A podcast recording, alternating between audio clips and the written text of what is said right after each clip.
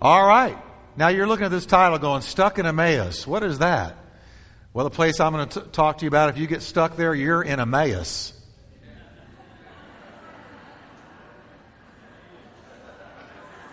I'm waiting for it to catch. Y'all are Texans, right? So some of you, that's how you would uh, pronounce it anyway. See, I'm in the land where my name has two syllables to some people. Jayef. Jayef. So here, so say with me, not going to get stuck in Emmaus. Now, the same day, now, here, quickly, the, the scenario is this Jesus is resurrected from the dead. But these two disciples walking on the road to Emmaus don't know it. They're dazed and confused and down and in despair. They are leaving Jerusalem for a little bitty town outside of town, a suburb called Emmaus. Now, it says in verse 13 that same day, two of them were going to a village called Emmaus, about seven miles from Jerusalem. So they got a seven mile walk in front of them. Now they're talking with each other about everything that had happened that is, the arrest, the crucifixion, the death and burial of Jesus, and they will find out soon the resurrection. Now, verse 15. As they talked and discussed these things with each other, Jesus himself came up and walked along with them. But they were kept from recognizing him. That tells me our resurrection body is different. In the first service, somebody went, Praise God. We said, No more curves, no more spas. So they didn't recognize Jesus coming walking up next to them as they walked down this road. And he asked them, What are you discussing together as you walk along? And everybody say with me, He's playing dumb. Jesus is playing dumb here because he knows what they're talking about. He's God. But he's playing dumb. And they stood still, their faces downcast. And one of them, named Cleopas, asked him, Are you only a visitor to Jerusalem and don't know the things that have happened there in these days? And he played dumb again. What things? Now, he was the one they happened to. But he's saying, What things? Playing dumb. Well, he, they said, now they start preaching to Jesus about Jesus. What about Jesus of Nazareth? They replied. He was a prophet, powerful in word and deed before God and all the people. I can hear Jesus. I'm watching him walk along, and he's going, Amen. Amen. That's who I was. That's who I am. Now, the chief priests and our rulers, they said, handing him over to be sentenced to death, and they crucified him. Here's the one who had gone through it. But we had hoped. Everybody say we had hoped. Their hopes were dashed. Their hopes were destroyed at this moment. We had hoped, but it sure didn't turn out like we thought. We had hoped that he was the one who was going to redeem Israel. And what is more, it's the third day since all of this took place. And in addition, some of our women are spreading rumors.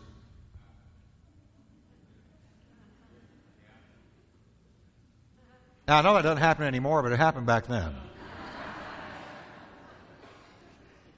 Some of our women have amazed us. They went to the tomb early this morning, and here's what they're telling us. They, they're telling us they didn't find his body.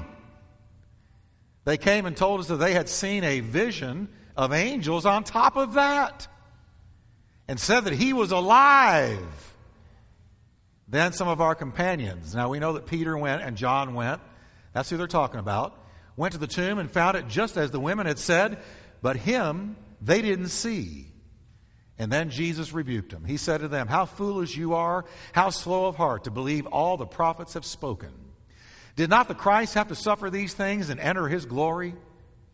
And beginning with Moses and all the prophets, he began to explain to them everything that was written about him in the scriptures. Jesus began to preach Jesus to his disciples. And as they approached the village to which they were going, Emmaus, Jesus acted as if he was going to keep on going, but they urged him strongly, Stay with us, for it's nearly evening. The day is almost over. So he went in to stay with them, and when he was at the table with them, he took bread, gave thanks, broke it, and began to give it to them. And look what happened. Their eyes were open in the breaking of bread, and they recognized him, and poof, he disappeared. Can you imagine? Pass the bread, sure, and the bread's passed, and poof. Now you're either having a breakdown or you have seen God. Powerful stuff. And then they turned and asked each other a great question. Well, we know who it was. Now read this with me. It's one of my favorite passages. Were not our hearts burning within us when? While he talked with us on the road and did what? And opened the scriptures to us. And they got up and went back to Jerusalem. Father, thank you for your word today. In Jesus' name, bless it to our hearts and deliver us from our own Emmaus's. In Jesus' name, amen. Turn to your neighbor and tell him, You're coming out of your Emmaus.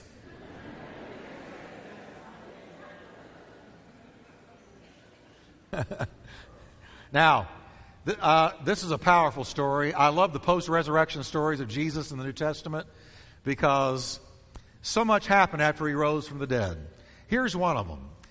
You got two disciples walking down the road to Emmaus, leaving Jerusalem. One of them's name is Cleopas, and the other one, we never know who he was.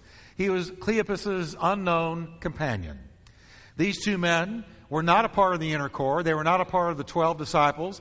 They were not a part of the inner three. They were not a part of the 70 that went out and cast out devils and healed the sick that we know of. But guess what, everyone? They were important to Jesus. Those who are considered nobodies are somebodies to him. Now, what placed them on the road to Emmaus was an explosion of tragic events ending with the crucifixion of Jesus Christ. All of a sudden, their Messiah, their Savior, their leader, their hero, who had walked on water, raised the dead, out debated the best debaters in Israel. No man could get the best of him. He always seemed to be in charge, always in control, always escaping danger.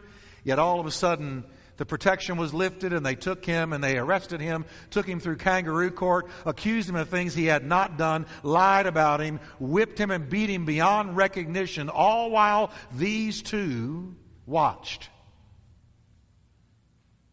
They watched their hopes beat up, their dreams beat up, and they watched their future crucified. They did not understand what Jesus had said about rising from the dead. They did not get it. They did not understand it till the day of Pentecost when the Spirit fell and opened up their eyes. So, what placed them on the road to Emmaus was a series of tragic events that blew their minds, shattered their faith, sent them reeling, and they did not understand what had taken place. Have you ever noticed that some of the saddest words in our language begin with the letter D? Have you ever thought about that? Let me give you a few, and these words I'm going to name typify the emotions these Emmaus Road travelers were experiencing. Here's a few D words disappointment, doubt, disillusionment, defeat, discouragement, despondency, depression, and despair. There's a few. And you know what? I wish I could tell you that believers we're immune to these, but they're not. We all have times when life happens and we don't understand. When life hits up, us upside the head, and what we thought was going to happen doesn't, and what we were hoping for doesn't take place. What our faith was reaching out for seems to elude us, and life comes crashing down, and our faith is majorly challenged, and wavers, and teeters and totters and that's what was happening with these two disciples on the road to Emmaus. All these emotions were beating them down. They were in despair. And only days before, life had appeared so incredibly promising. Storms don't tell you they're coming, they hit. Storms don't tell you a week ahead of time they're going to knock on your door, they just come in. Just a few days before all of these events, these two men have become avid followers of the life changing, inspiring, wonder working, water walking Jesus of Nazareth. Always in charge, always under control. Yet now the inconceivable had happened. Their dreams were dashed, their hopes were broken. Their leader was dead, as far as they knew, and they were fleeing Jerusalem, dazed and confused. Emmaus, this little town seven miles outside of Jerusalem, represented a place of safety from the storm, a place of calm away from the turmoil. You've had an Emmaus. I've had an Emmaus. They went there to get out of Dodge, to escape the pain, to lick their wounds, clear their head, find their equilibrium again to get a grip. And when I read about them, I got to tell you, there have been many times in my life when I longed and looked for and sometimes went to an Emmaus place, a place called Emmaus. And everybody in this room experiences from time to time the desire to flee to a place called Emmaus, a place where we're protected, where it's not bloody, where it doesn't hurt, where there's no more disillusionment, where we feel safe, where we feel like we're in a cocoon, where we are protected from what's ha- been happening around us, where we can withdraw. King David was having an Emmaus impulse. There's no doubt about it in Psalms 55, 4 to 8.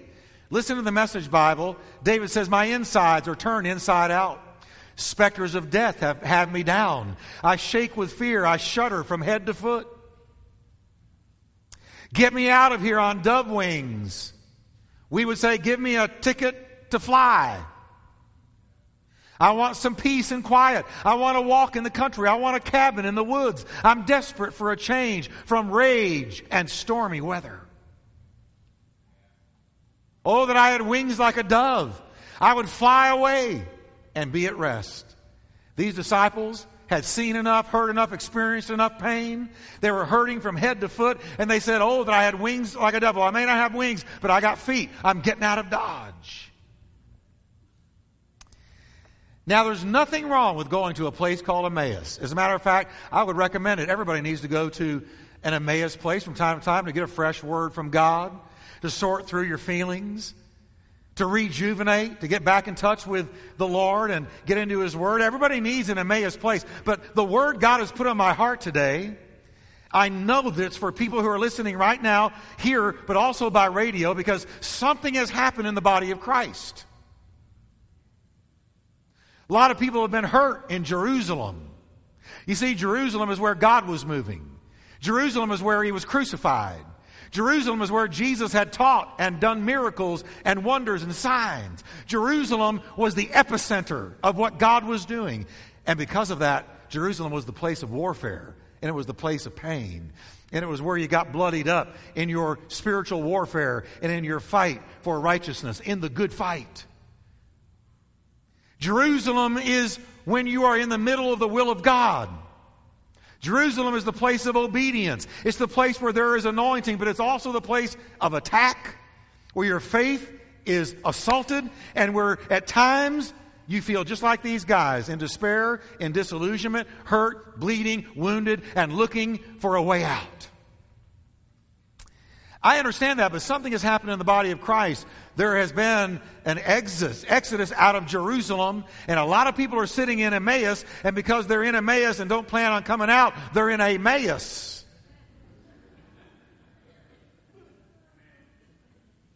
See, there is a subtle danger to Emmaus. And here's the danger to Emmaus. Nothing wrong with going there temporarily, but here's the danger it's the danger of staying there. It's the danger of building a house there. It's the danger of not returning to the fight.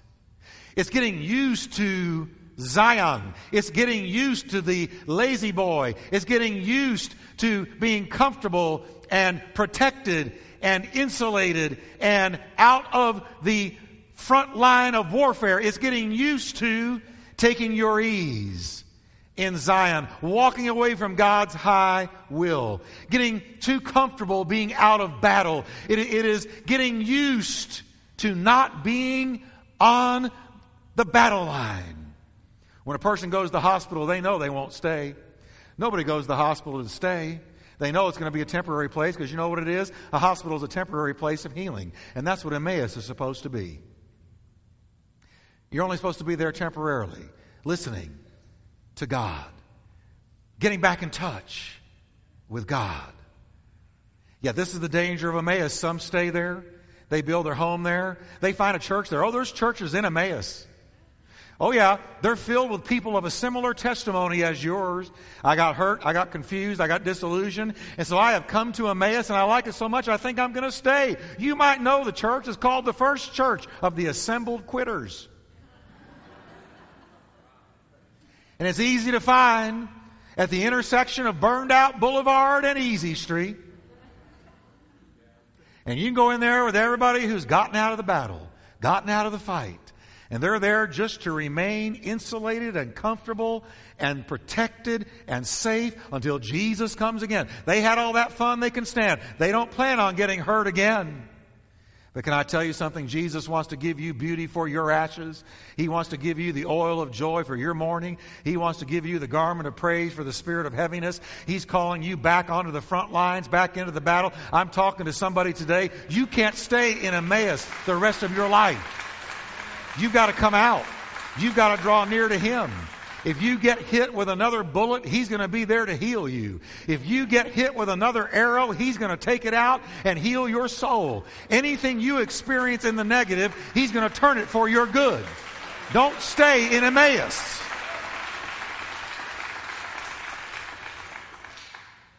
The Bible reveals that many who had followed Jesus gradually began to scatter after his crucifixion, and they had the pain of watching him die, and they didn't understand what was going on. Circumstances were beyond their ability, ability to grasp.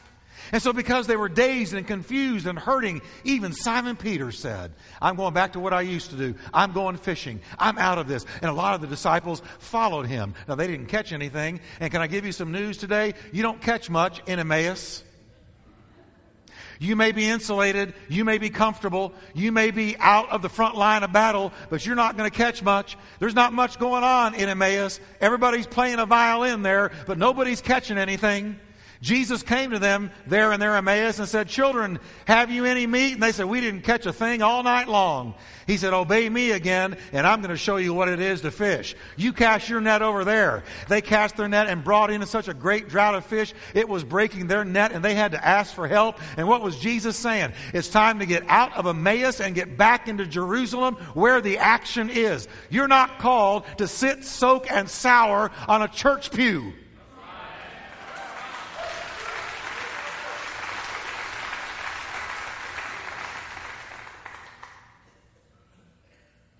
I think I'm going to preach a little bit today.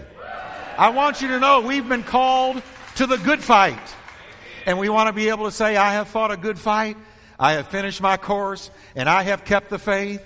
I didn't get out of the battle. I stayed in it and I gave the devil a black eye before I went home to Jesus. I'm not going to get out. I'm in. I'm in to stay and I'm going to make my life count and I'm going to hear on that day, well done, thou good and faithful servant.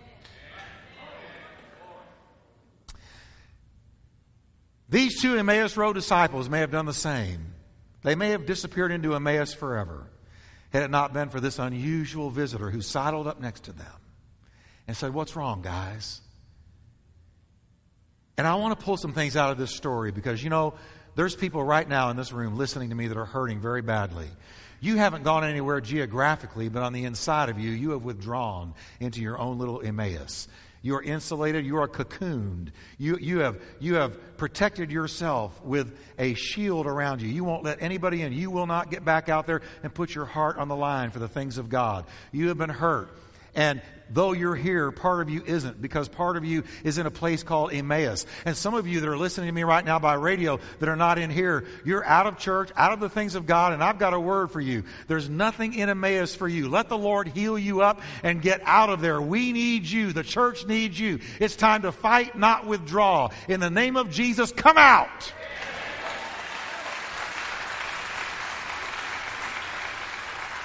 Now watch. I want you to notice something about Jesus. He came to them in their pain and in their confusion. He knew what was hurting them. Here they are walking down this road. They had just been following him. They didn't understand everything he said. They didn't understand the resurrection, but they were following him to the best of their ability and got crushed doing it. And so they're walking down this road. And Jesus did not leave them the way they were. And He's not going to leave you the way you are. He's giving me this message right now for some of you. He's walking right up to you through this message. And he's saying, I'm calling you back. Preacher, some of you used to preach. He's calling you back. He's with you in your pain. He approached them. It says, as they talked and discussed these things with each other, Jesus came and walked along with them. You know what I've found in life? That when I go through the toughest roads that life can handle, hand me, that's when Jesus draws especially close. I mean, when I've really been hurting, really crushed, really shattered, that's when my Savior, can I brag on Jesus just for a minute today? That's when my Savior has come up to me, gotten right next to me, and said, What's wrong, Jeff? Talk to me about it. Hear this today. Whatever you're facing right now, whatever you're going through, Jesus is with you. The Bible says in Isaiah 43, verse 1 When you walk through the waters, I will be with you. When you walk through the fire, you will not be burned. When you walk through the flowing rivers, you will not drown. For I am the Lord your God, and I have redeemed you by your name, and I will not leave you. My mark is on your forehead, on your soul, on your life. I can no more deny you than I can deny myself. I have not left you in your pain. I'm walking into your Emmaus. I've come up to you on the side of the road, and I'm talking to you. Jesus said, Never will I leave you, never will I forsake you. I believe the resurrected Jesus approached these two men because he didn't want them staying in Emmaus. Their destinies awaited in Jerusalem. The day of Pentecost was days away in Jerusalem. The life changing power imparting Holy Spirit was about to be poured out in Jerusalem. And if they had stayed in Emmaus, they'd have missed it all because the Holy Spirit wasn't poured out in Emmaus, it was poured out in Jerusalem. And when the devil backs you into a corner and tells you to quit and give up and sit, soak, and sour, you've had all that fun, you can stand. He's really trying to keep you from what God's about to do. He's about to keep you from it. He's trying to hedge you in and box you in and get you to quit right before a great blessing falls on your life. I'm prophesying to somebody today. I want you to know something big is just around the corner. Something strong is coming your way. Don't you dare quit. Let Jesus find you holding up the flag of faith.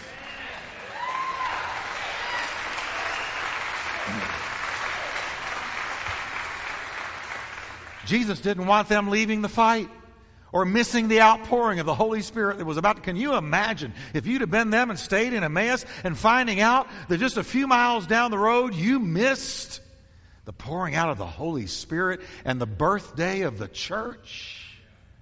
These two disciples did three things that assured that Emmaus would only be a temporary detour, not a permanent dwelling.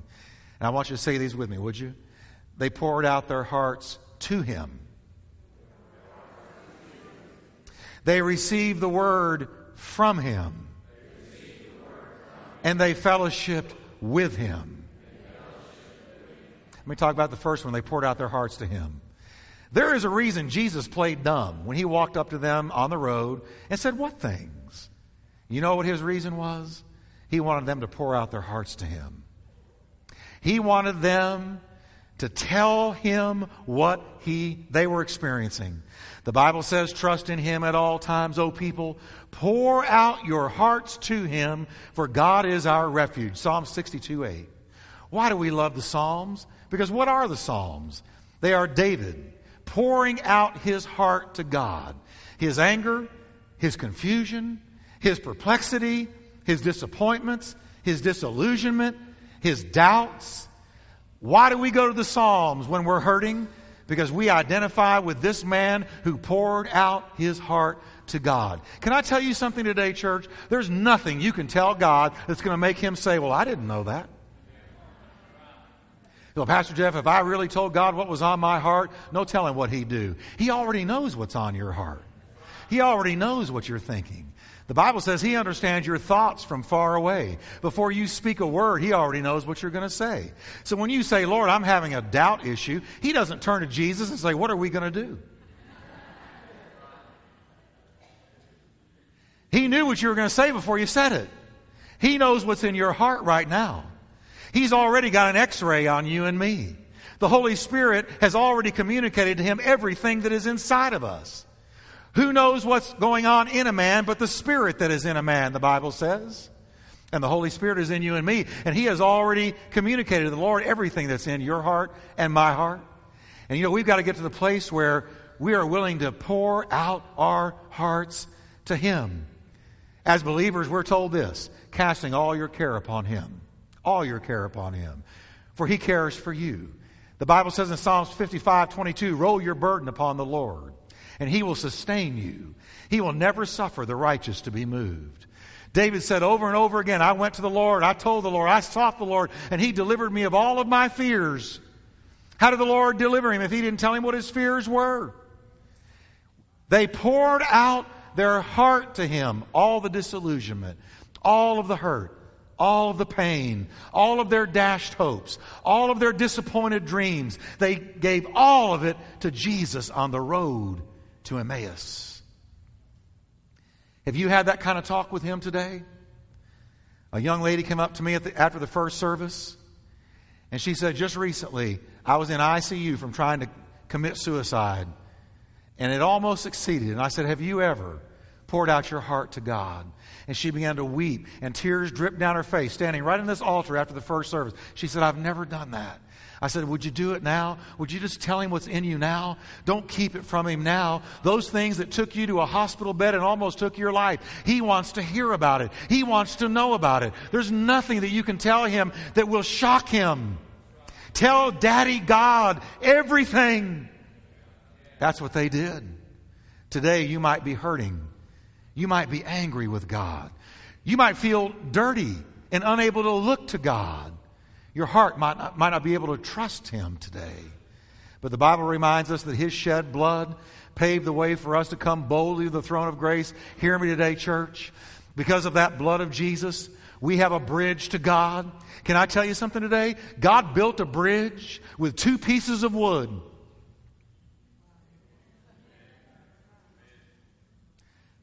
In a natural bridge, it takes hundreds of planks going from one place to another. But the great chasm between earth and heaven, that great distance was, was spanned by two pieces of wood. One going up and one going sideways. The one going up vertical, reaching up to God. The one going sideways, reaching out to man. And when you walk across that bridge, the bridge of the cross, two pieces of wood, you will find that you have gone from death to life, from hopelessness to hope, from lost to found, from being distant from Him to being joined to Him. Thank God for that blood bridge.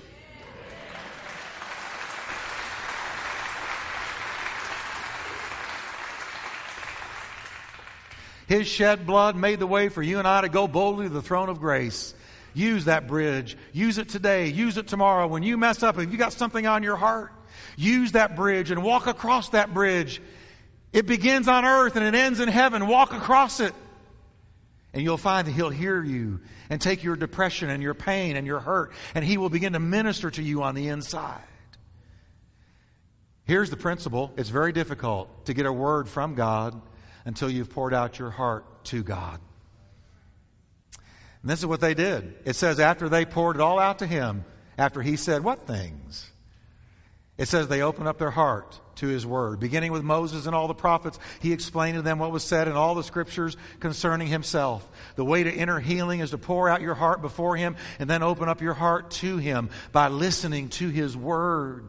I can't tell you how many times in my own life I have fallen down before God in despair and pain and shattered and poured my heart out to Him, hours on end sometimes. But when I'm done pouring my heart out to Him, I am able to receive from Him the Word of God. Because His Word is like a dry, dead leaf falling off a tree onto a placid, still pond. I used to watch this. There was a little pond in our backyard, and I would watch a leaf when it was totally calm and placid. A dead, dry, almost weightless leaf would fall and bloop, hit that thing, and the ripples would span out. You see, your spirit and your soul need to be calm like that pond. And the only way to get yourself calm is pour your heart out to the Lord. And then the word comes, that still small voice, and whoop, hits that calmness of your soul. And the Lord says, This is the way, walk ye in it. This is what I'm telling you to do. Listen to me and walk in it. And you're able to hear and receive the word because you poured out your heart to Him. The effect on these two men was immediate. Once they had gotten it all out and received His word, they said, Were not our hearts burning within us while he talked with us on the road and opened the scriptures to us? From discouraged hearts to burning hearts, downcast souls to uplifted souls, from dashed hopes to renewed hopes. It all changed in a prayer. Why are you disquieted, O my soul? And why are you disquieted within me? Why are you downcast, O my soul? And why are you disquieted within me? Hope thou in God, for you will yet praise him for the health of his countenance and his and your God. He is the health of your countenance. And he's going to see you through it. In your Emmaus experience, when you're hurt and you're walking away and you're wanting to get healed up, and you don't know what you're going to do or where you're going to go, be sure you take Jesus with you and don't go alone into Emmaus. You may not come out. Be sure you take Jesus with you. It says they urged him strongly, stay with us for it's nearly evening. The day is almost over. Folks, listen. If ever there was a day we ought to be saying to Jesus, stay with us. Because it's almost evening, Lord. Stay with us. The day is almost over. Night comes when no man can work. Jeremiah said the shadows of the evening are lengthening. The world is growing darker as we sit here today. Sinners are growing harsher. The evil is growing stronger. And his return is growing nearer.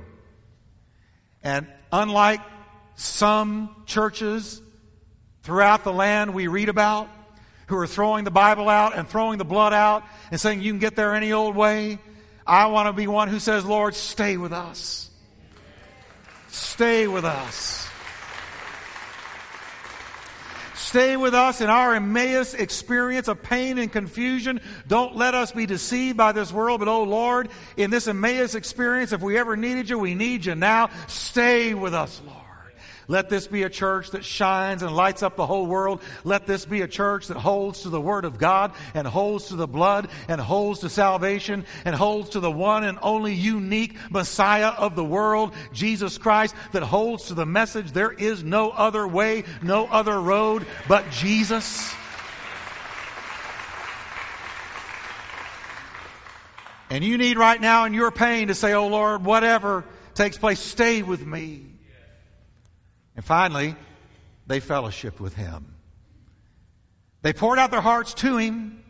They received the word from him, but then they fellowshiped with him. So he went in to stay with them. When he was at the table with them, he took bread, gave thanks, broke it, began to give it to them. Then their eyes were open and they recognized him. The breaking of bread, like they were doing right there, with someone else in the Bible was always a picture of fellowship. You say, well, Pastor, what is the difference between pouring your heart out to Him, receiving the word from Him, and fellowshipping with Him. Big difference. Kathy and I, I can say to Kathy, man, I'm, I'm really experiencing some confusion or some pain here, and we can we talk all the time. We share each other's problems and troubles, and I can I can share with her my cares. That's one thing. And then I can receive something she says to me as far as advice or counsel. She does that all the time. But it's entirely another thing when I say, Let's go out. Let's go spend some time together. I can pour my heart out to her. I can receive from her. But then I can fellowship with her. And that means spending quality time. Do you know the Lord wants to be your friend? He wants to be more than a 911 God or a flat tire God. Oh, Lord, I got a flat. Help me. Some, some people, the only time God ever heals, hears from them is when they're in trouble. I'm in jail again. Lord, if you just get me out this time. How many times have you said that? The reason you're back in jail is because you didn't fellowship with him in between your stays.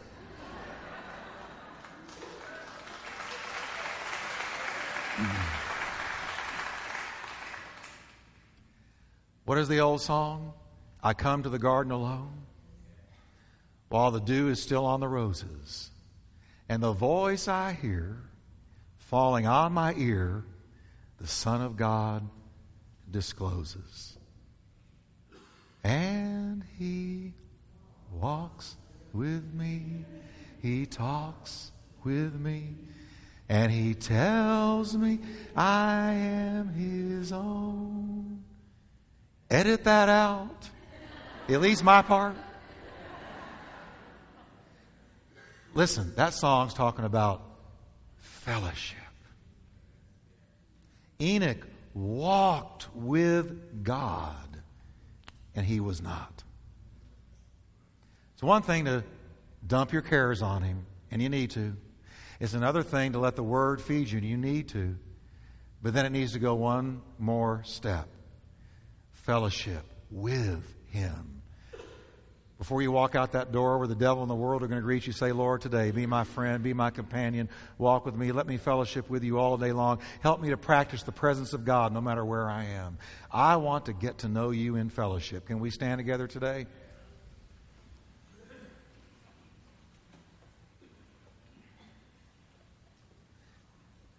When they poured out their hearts to him and received the word from him and fellowship with him, before you knew it, instead of on the road to Emmaus, they were on the road out of Emmaus.